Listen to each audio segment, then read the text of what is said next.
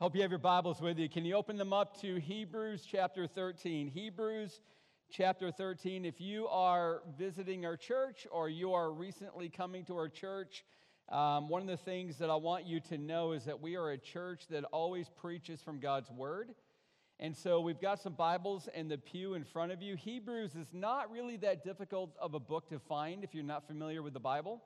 Just go all the way to the right to Revelation and then back up a few books. You're going to find Hebrews pretty quickly. Can everybody get that open? If you use your phone or a tablet, that's fine.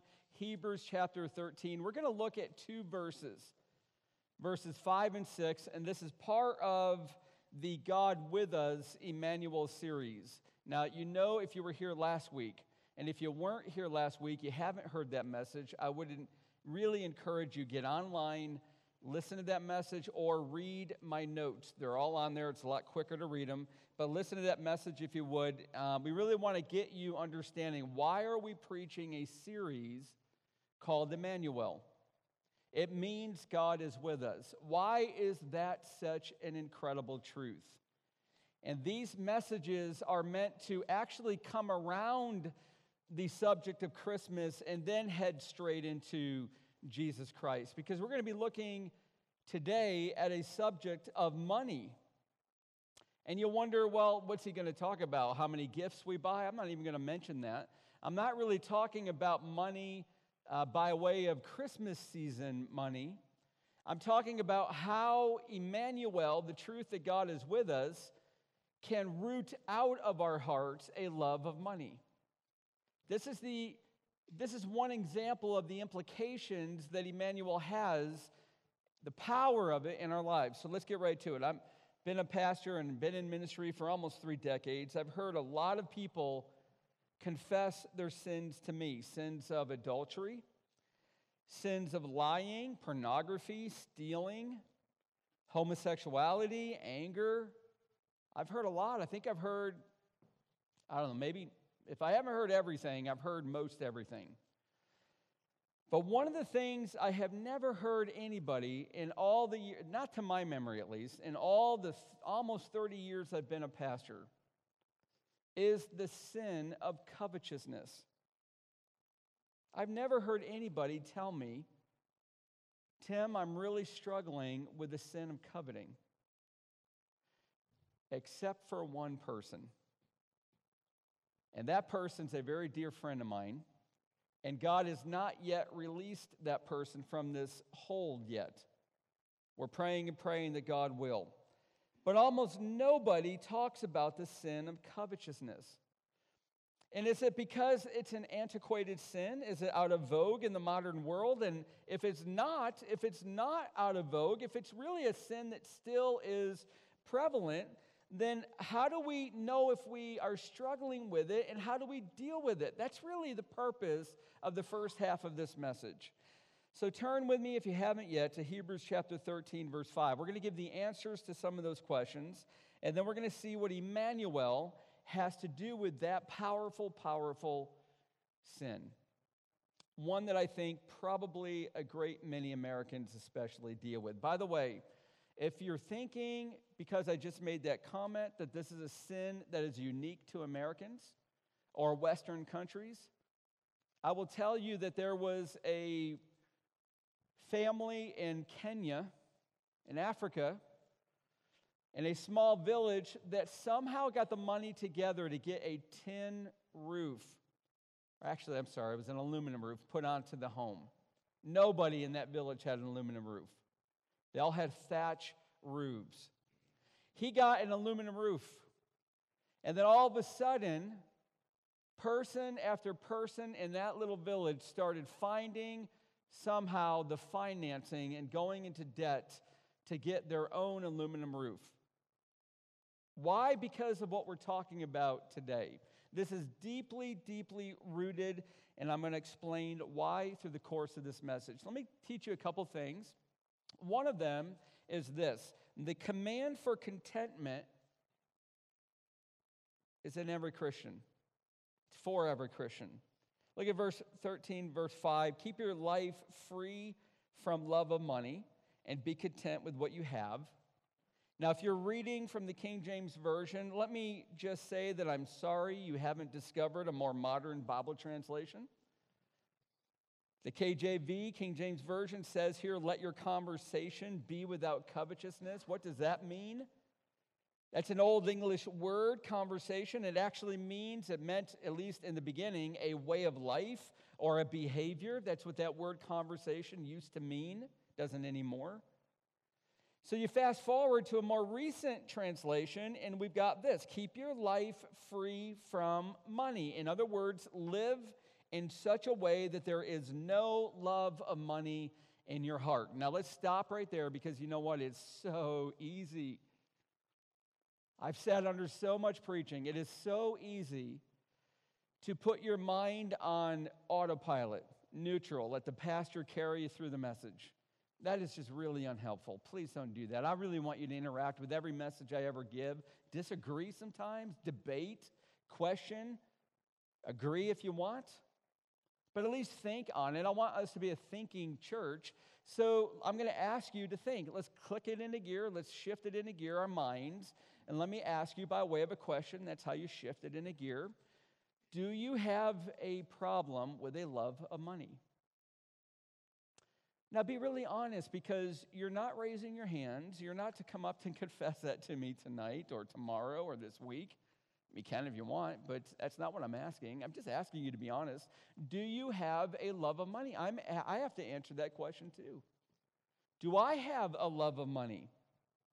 It's really not helpful to just stay on the surface of your life and just go, no, I don't have a problem with this.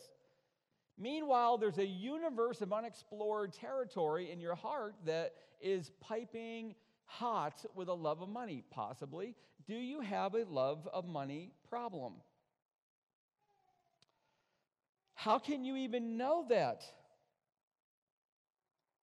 How can you know that if, if there rather if there is a love of money in your heart? Now, before we answer that question, we should probably understand what it means when the Bible says a love of money.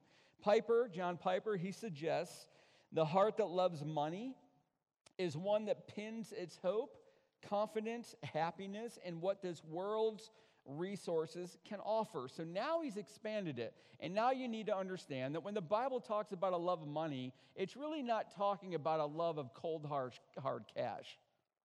It's not currency, really. It's a it's a general description for the things of this world. So it really could better say, keep your life free from a love of the things of the world. That's really what we're talking about. That's what the writer of Hebrews means. A love of money far exceeds the actual dollar amount of your savings. It extends into a worship and a trust for the things of this world, that they will make you happy, that they will make you satisfied and beautiful or famous and secure.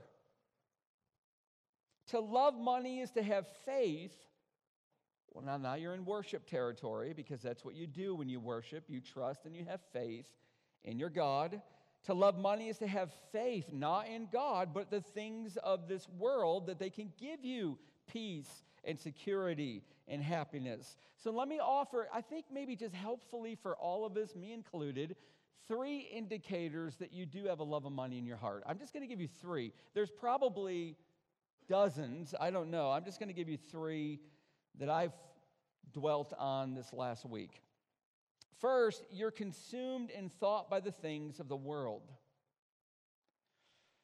Maybe you feel powerful, beautiful, confident when you're wearing certain clothes, which of course take money to get. Or you get more and more excited as you research a purchase. You spend hours and hours researching, and then when you buy it, you cannot wait until it arrives. You're checking UPS tracking labels or FedEx and USPS, and you just can't wait till it gets there. And if it arrives while you're at work, you're flying home from work and you open it up, and then weeks and months later, if you kind of stop to think about it, why aren't you as excited now as you were then? And what you'll find if that love of money is in there, that now you find a new object to begin researching and get excited about. Now, am I describing any of us? These are indicators that you have a love of money in your heart. Can't park in your garage because your attic and your shed and your basement are full of things. You work 60 to 70 hours a week for that promotion. You dream of the increased salary and the better vacations and the security that it's going to bring in your retirement account. I mean, all of this, you just dream and you dream about it. These are all indicators that your heart is set on the things of this world, that there's a worship system going on, and the worship is not always God. Now, can we be brave as Christians? Let's just be courageous as a church honestly, some of us, most of us, can I just say it nicely? All of us, okay, that wasn't very nice, me included, we could be messed up people. We have inordinate desires.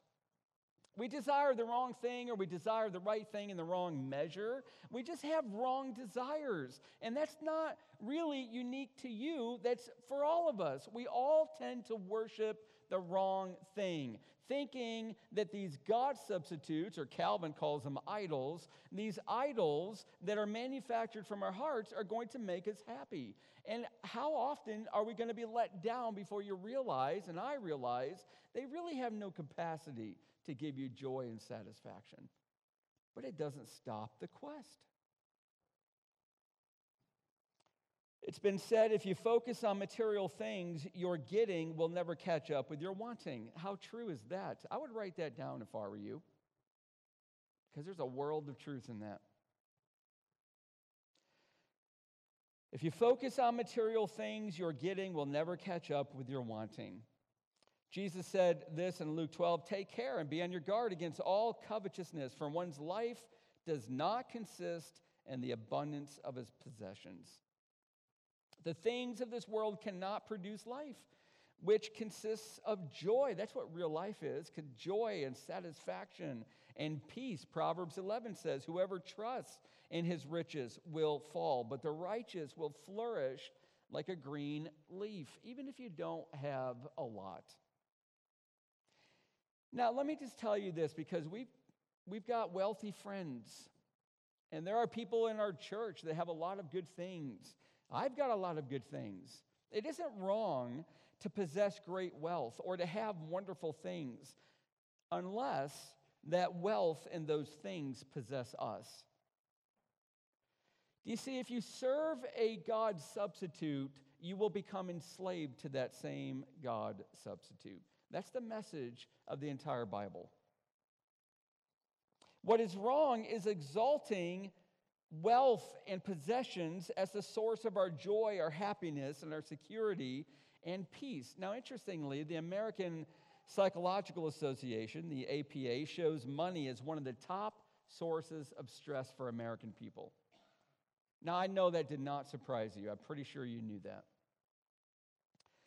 Did you know this, though, that the most clicked on verse of Scripture in 2019, according to YouVersion Bible app, it's Philippians 4 6. Do not be anxious about anything. There's an anxiety problem in America, and listen, in my experience, it is rooted in Cornerstone as well.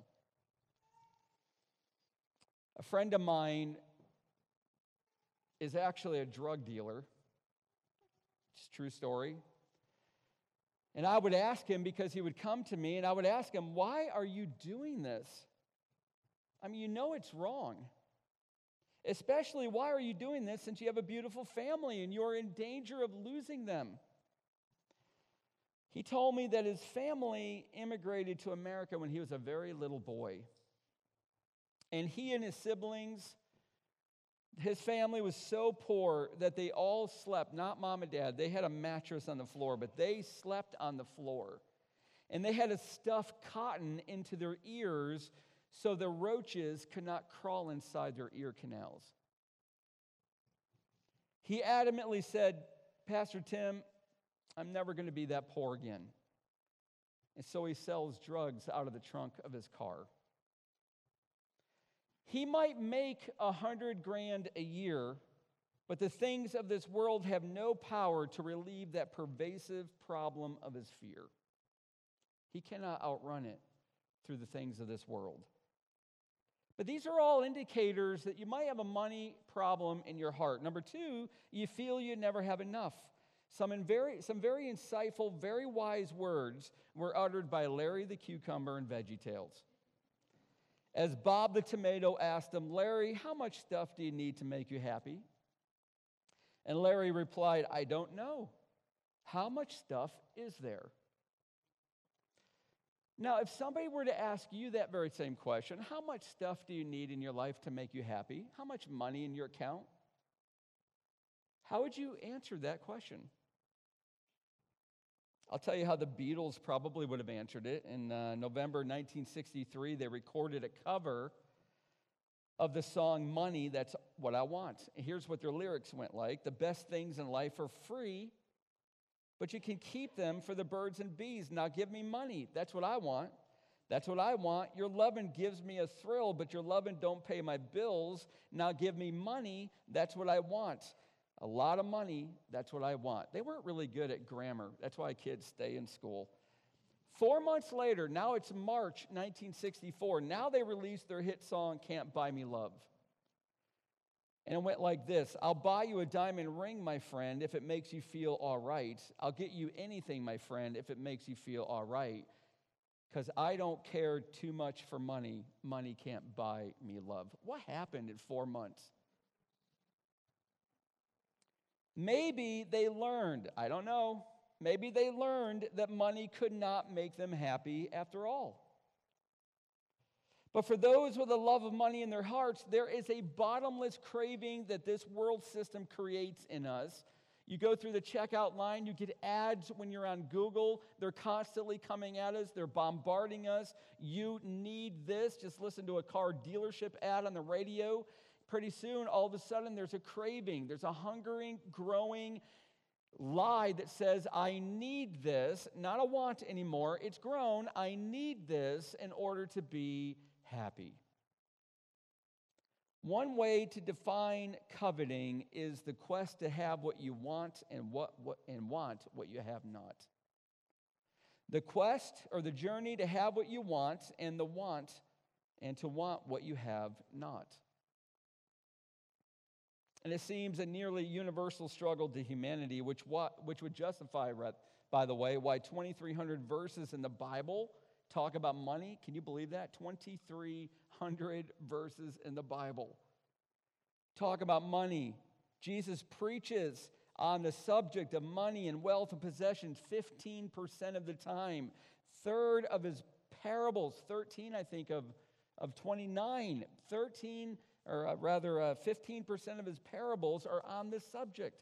He preaches more about this than he did heaven and hell combined. It's a universal problem. Let me give you one more indicator that you might have a love of money that you're struggling with. You lack generosity. Now, I'm just going to flat out ask you, not counting your family for a moment, although generosity, generosity certainly extends to your family. But let me ask you, how generous have you been in the last month outside of your family? How hard is it for your spouse or your friend to get you to open up your hand to give to others. The verb penny pincher, I'm sure you've heard about that. That first appeared as a noun in the 1400s, actually in a different bit of a bit of a different form. It was called a pinch penny. And it was always meant negatively as a miser, someone who pinches or holds to even a penny, the smallest currency in production, refusing to let it go. And it is common to answer the accusation of being stingy. Somebody says to you, You're, you're just a stingy person. What do you say? Almost everybody says, No, I'm frugal. Yet being frugal is no guarantee that a person is less addicted to money than the one who spends it out of control. Do you even know what frugality means? It means this not spending less or saving more. That's not what frugality is. It's having less so you can offer others more. That's what a frugal person really is. That's true frugality. It's not spending less or saving more. That's how we take it. It's having less so you can give others more. Those who lack generosity, let's just be honest, because it's probably some of us, have betrayed that they have a love of money and it has ensnared their hearts. God commands each Christian to keep your life free from love of money and be content with what you have. Yet God never gives a command without promising his power to help us live it out. There is power available from God to root out covetousness from our hearts, and Hebrews chapter 13 is going to tell us what it is. So now let me catch you up to where I'm going. I have completely disguised this as a Christmas message, right? Not one of you think this, feels really Christmassy. It's going to, from this point out, I mean, if you go to the doctor and you tell them you've got something hard in your stomach and it's causing you pain, do you want them just to whip out a scalpel and cut you open? I mean, honestly, don't you want there to be some x rays and MRIs and some analyses first before they have to do surgery? That's kind of what we've been doing. We've been x raying our hearts. Do we have a love of money? We've been letting the Bible do it through Hebrews 13, verse 5. Now we've got the prescription. Now you've got from the great physician, Jesus Christ, what you need to do if you've got the disease of a money love in your heart. And here we go. Number two, the confidence for contentment for every Christian. How do you be content? How do you get covetousness rooted out of your heart? Verse 5 For he has said, I will never leave you nor forsake you. So we can confidently say, The Lord is my helper. I will not fear. What can man do to me? Now, we're going to unpack that. Let me tell you, though, about a Hungarian Jew who went to his rabbi. He went to his rabbi and he complained, Life is unbearable. There are nine of us living in one room. What can I do? And the rabbi says to him, Take your goat into the room with you. The man was incredulous. But the rabbi insisted, Do as I say and come back in a week. Well, he did. A week later, the man returned looking more distraught than ever before. We can't stand it, he told the rabbi. The goat is filthy. The rabbi said, Well, go home and let the goat out and come back in a week. A week later, the man returned, and now he is radiant. He is smiling, and he exclaims, Life is beautiful. We enjoy every minute of it now that there is no goat. It's just the nine of us.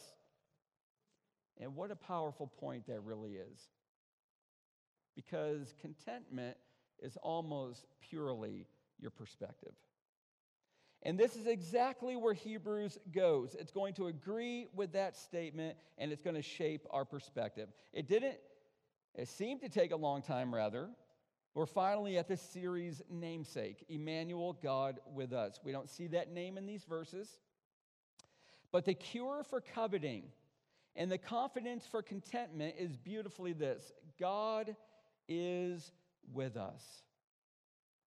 Jesus, the Son of God, will never leave us or forsake us, not ever. Look at what Hebrews says. I'll read it again. Look at verse 5 and look at verse 6. This is a promise.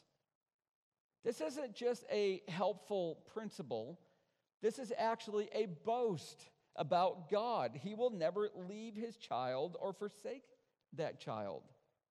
And you're probably asking, I would be if I were sitting where you are, how is this going to help get this love of money out of my heart?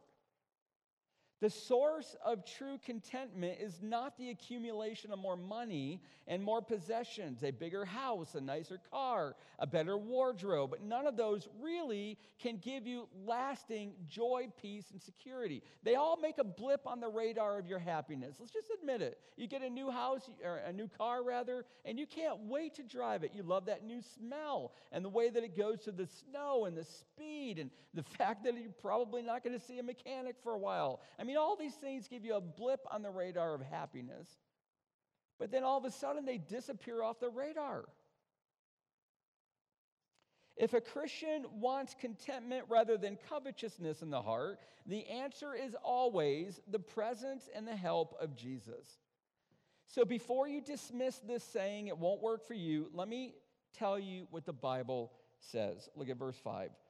First, God has promised to his children, I will never leave you nor forsake you.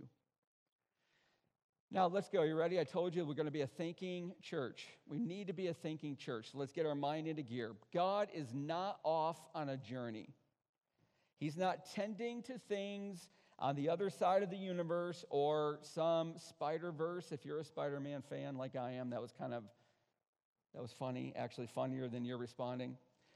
He's not preoccupied with tending to people in a natural disaster in India. He's not in heaven while we, like ants, are scurrying around down here on earth. He is Emmanuel. God is with us. He is nearer to us than our skin. Now, I'm not trying to be hyperbolic with that statement or trying to say something odd and wax eloquent. I'm telling you, he is nearer to you than your own skin. Why? Because Jesus, Christian, lives in your heart through the Spirit of God. He is soul deep, he lives in the very core of who you are. Haven't you ever wondered? Now, let's just take a really graphic example for a minute because I deal with this a lot with people, particularly men, except now it's becoming a problem for women as well. Let's just talk about pornography for a second. Listen, if you've ever struggled with pornography and the Lord has given you freedom, you cannot help but have noticed that your desires have changed. Where used to, where you used to have a stressful day and it was a trigger for you, and all you could do is just imagine getting onto the internet or a magazine or whatever and finding your way into that unbelievably horribly illicit universe called pornography and fantasizing, where all of a sudden you don't even really want to do that anymore. And you kind of puzzle the head of your, you scratch the, the head of your soul going, why don't I want to do this anymore? When did this change happen? That's because God always changes us from the inside out. He gives us new desires. He gives you the want to to do what He is asking you to do, and He helps you to hate what He hates. This is true for every sin. I know people that used to shoplift. They're appalled that they would steal. But it became an addictive art form to see how they could get away with stealing from a store. And now the very thought of it churns their stomach. It is distasteful to their soul. They could never imagine doing it again. Why? Because God has changed that person from the inside out. That's the way the gospel works. I'm going to tell you how the world works because I was in psychiatric work for five years. We always tried to change people from the outside in, and you can never penetrate below the layer of management and coping. They could learn to get out, they could play the system, they could learn to cope with their struggles, but every once in a while it would come rearing right back and their life would be destroyed again. You just could not change the heart from the outside in. The gospel works from the inside out, the world works from the outside in, and it won't be effective ever. God is in your heart, Christian. Jesus lives there through the Spirit of God. And He is empowering you, and He is producing fruit in you, and He is giving a new heart and a new aptitude and a new appetite and new desires and new dreams and new expectations and new demands because you have a demand for holiness now. And it's growing year by year as you walk with Christ. I visited a child in the hospital whose mother was there by his side, and she took care of every single need. She would get up, get him a cup of ice, she would draw the blinds, she would reposition his pillow. She never left the side of her son. Her entire focus was the care and the recovery of her son. Now, moms, you get this. You're way better at this than almost any father.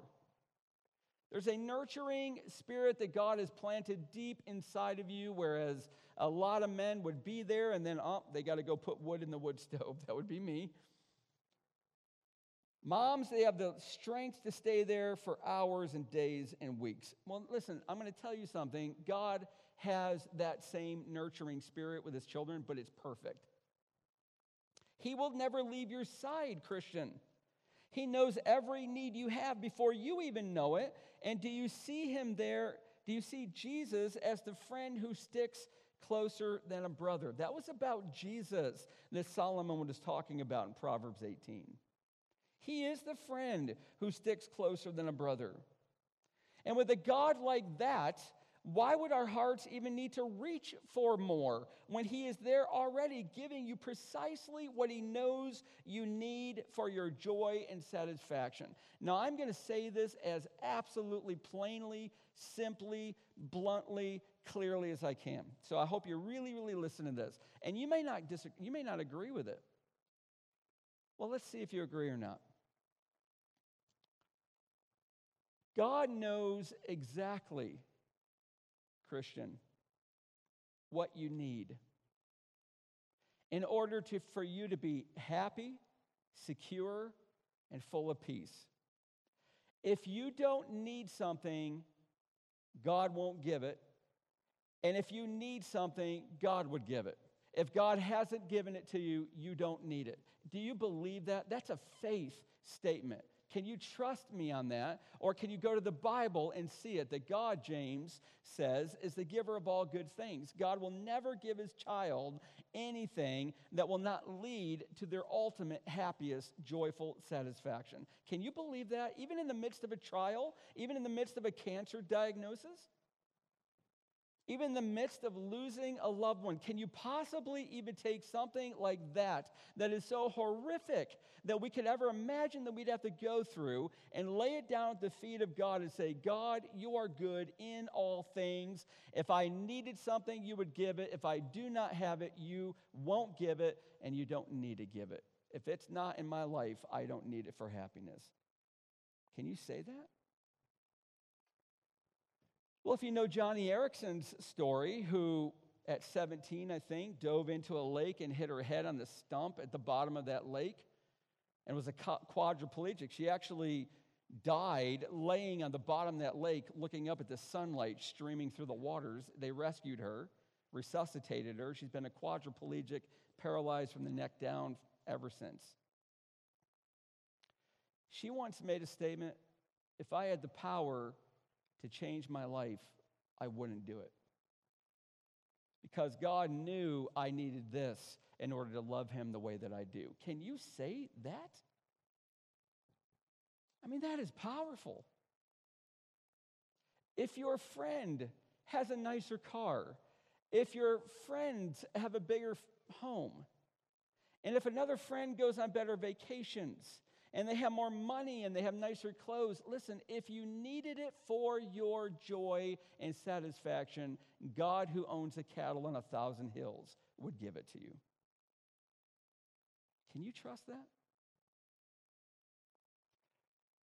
The more you know your God is with you always, He will never leave you nor forsake you, and He loves you more than anybody ever will. Now you begin to have the faith to truly believe what I'm saying. You see, Alistair Begg said, Contentment is a child of faith, covetousness is born of fear. Well, there is one more part of this, though. Chapter 13, verse 6 encourages us to trustingly believe that the Lord is my helper. First, we've got his presence. He will never leave us or forsake us. Now he's our helper. In the book of Hebrews, did you know that this was written to a group of Christians they had just gotten a punch in the gut of their faith. I mean, they were persecuted. They had their, look in the earlier part of this chapter, they had their homes taken away from them, chapter 10, earlier part of this chapter. They were beleaguered, they were discouraged, they were persecuted. A lot of them were considering converting back to Judaism because if they didn't go by the name of Christian, if they didn't claim to be a Christian, then life would go easier on them because Roman persecution was breaking out against the Christians. So a lot of them were going back to Judaism.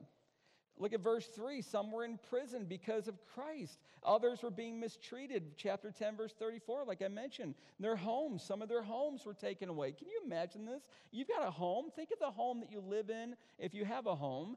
Can you imagine this? That somebody, the government, comes and takes your home from you? Why? Because you go to Cornerstone and the evangelical church and worship Jesus. Listen, that's not fantasy. This was happening. In this is why the book of Hebrews was written. It was to keep people from losing their faith, to encourage the church on. They're asking, is Jesus really worth this suffering? So the writer encourages them, verse 6 I will not fear. What can man do to me? How can he say that? It's because the Lord is my helper. There's nobody more powerful than God. You see, don't you? The root of always wanting more of the world's possessions is a heart that doubts God's faithfulness to provide and protect. I'm going to say that again because it's so easy to not get that. The heart that is clamoring after this world's possessions is a heart that doubts God's faithfulness to provide and protect. The disease of doubt drives the disorder of discontent. The disease of doubt drives the disorder of discontent. I'll give you one example from Scripture. It's Psalm 73. It's a, Asaph writes, he's the writer of that psalm. He, he writes early in the chapter, I was envious of the arrogant. Now, why? When I, when I saw the prosperity of the wicked, in other words, I don't have hardly any money. I can't even live in a nice home. But all my friends, they don't go to church. They got all these vacations. Look at the cars they're driving and the clothes they're wearing. And they're talking about these vacations at church and, or at, uh, at work. And I don't get to go on any of them. I was envious of the arrogant when I saw the prosperity of the wicked. Nothing changed in his life until verse 17. He went into the sanctuary of God. Can I just put it in modern language? It's not really so much that he went to church, although that could be. It's that he dropped to his knees and he got in the Word of God and he prayed. And his coveting, discontented heart was transformed from the inside out, and it became one of worship. And he writes this Whom have I in heaven but you, God? And there is nothing on earth that I desire besides you. My flesh and my heart may fail, but God is the strength of my heart and my portion forever. Do you see Hebrews 13, 5 and 6 was the answer. Emmanuel, God is with us. He visited this writer, and all of a sudden he saw the power of God and he saw the goodness of God, and it rooted covetousness, love of money, out of his heart, and it replaced it with worship and trust and peace and security.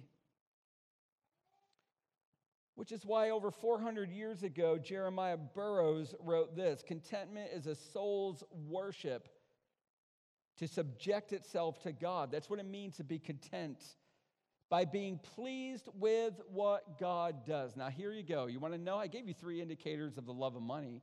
You want to know one indicator of a contented heart? Are you pleased with all that God has done in your life? All means all, and that's all that I mean. I mean all, everything in your life that is from God. Are you pleased with that? If you are, you've got a contented heart. If you're not, you're not. You don't have a contented heart. And God wants to give that to you. Christian, God is with us. He is Emmanuel. He is a friend who sticks closer than a brother. And if we need something for our happiness, He will surely provide it, for He possesses all riches. And what He gives to us is perfectly suited for our contentment. It is the presence of our Lord Jesus Christ, who is with us always, never leaving us, that moves our hearts to boast with Paul in Philippians 4 and my God will supply every need of yours according to His riches and glory in Christ Jesus. Now, I'm going to take a minute and 10 seconds to tell you what you can do with this sermon. This Christmas season, why not take time to reflect and see if coveting and the love of money is in your heart? I mean, be faithful, be honest, be courageous. If it is to any degree, come to the one who can give your soul true life and satisfaction, the only one who can give you peace. It is the presence of Jesus Christ, Emmanuel, who offers to you all of that peace, all that satisfaction. Now, you listen to this, please. I'm almost done. But He will only give it to you through a relationship. It's not objective, it's subjectively experiential. It must be given to you through a relationship. It is the presence of Jesus Christ, Emmanuel, who will give this to you, but only when you are in a relationship with Him. Just merely thinking about Jesus when you see a manger scene hardly qualifies as a relationship.